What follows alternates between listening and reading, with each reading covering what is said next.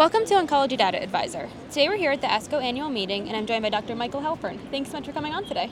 Well, thank you for inviting me. Would you like to introduce yourself and share what your work and your research focus on? Sure. Uh, my name is Michael Halpern. I'm a medical officer at the National Cancer Institute in the Healthcare Delivery Research Program, which is part of the Division of Cancer Control and Population Sciences. Uh, my work broadly is looking at cancer care delivery, uh, specifically treatment patterns, access to care, quality of care, uh, costs, and patient outcomes. So, you have a study here on the associations of employment disruptions and, and financial hardship among individuals diagnosed with cancer in the U.S. For background, what are some of the unique financial hardships experienced by people with cancer? Sure. And it's well known that for among individuals who are diagnosed with cancer and in some cases their families, uh, financial hardship can be really devastating. And the financial hardship is generally classified in uh, three different categories.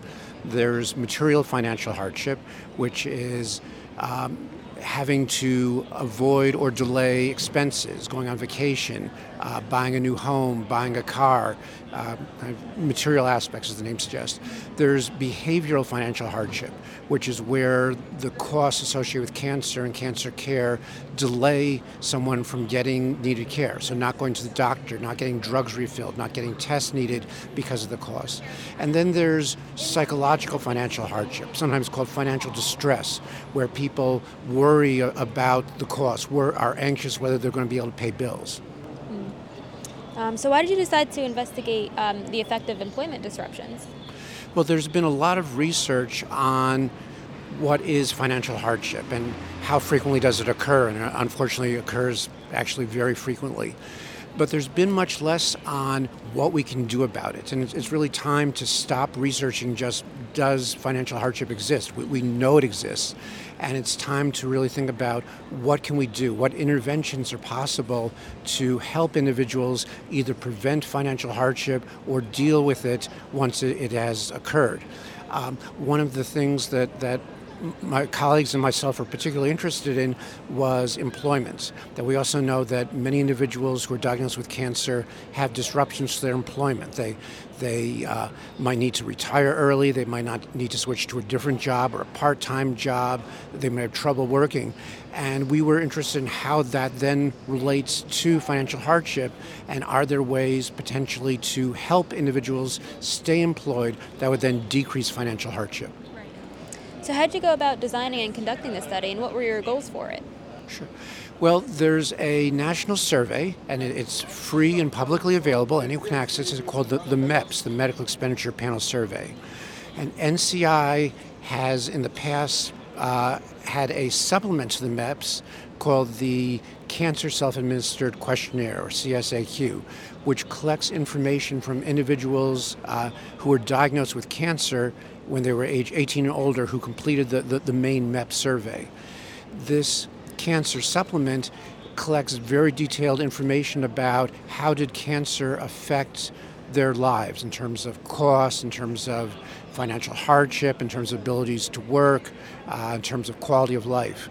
And so we use the data from this survey to look at both employment disruptions and then different kinds of financial hardships and number of financial hardships that individuals with cancer experienced. Right.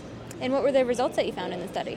We found that among individuals who were diagnosed with cancer, that those who had some sort of employment disruption were much more likely to experience any financial hardship, we're more likely to experience multiple types of financial hardship, and we're more likely to experience some of the subsets of financial hardship. I talked about material, behavioral, and psychological.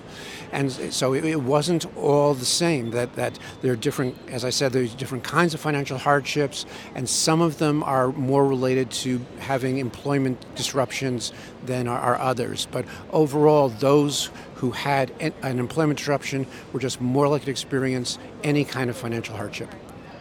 Um, do you have any future directions for the study? Well, we hope that it will serve as a guidepost, if you will, to help uh, researchers look at, at more ways to interact with individuals diagnosed with cancer, to help them uh, prepare for how cancer might affect their job, and to work with employers because there's there's a lot that employers can do to help individuals after they're diagnosed with cancer to make sure that they can continue to do their jobs to the extent that they're able. Um, so we, what we'd like is this study to kind of serve as the basis for future research to develop uh, interventions and programs that will help employment among individuals with cancer. What are some of the, um, the support or the resources that um, employers can provide for their, for their employees who have cancer? Yes, it's a great question. That once an individual um, discusses with an employer that they've been diagnosed with cancer, uh, the first thing that is, is really important is that an employer shouldn't then be afraid of talking about it.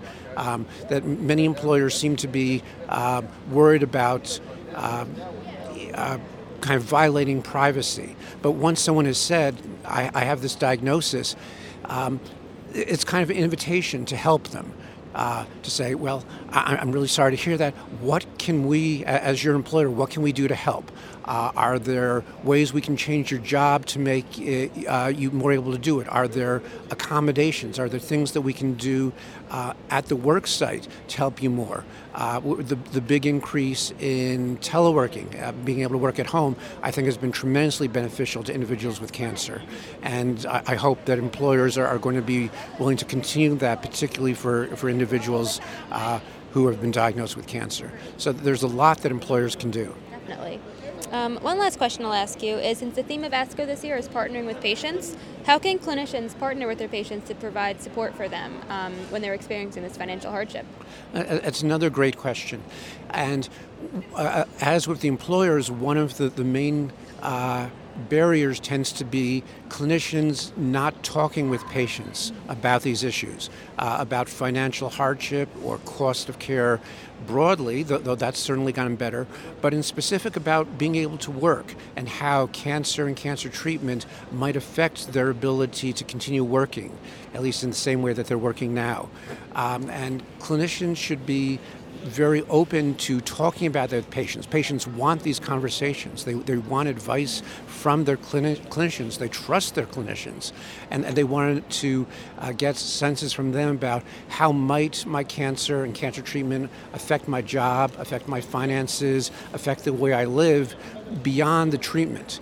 Um, and uh, so clinicians should be prepared for these conversations, should practice them, should know the kind of things to say, and should know outside resources um, that patients might be able to take advantage of to help them during this time. Absolutely. Well, this is really great advice and really important research. Uh, thanks so much for coming by today to talk about it. Oh, thank you. I really appreciate the invitation.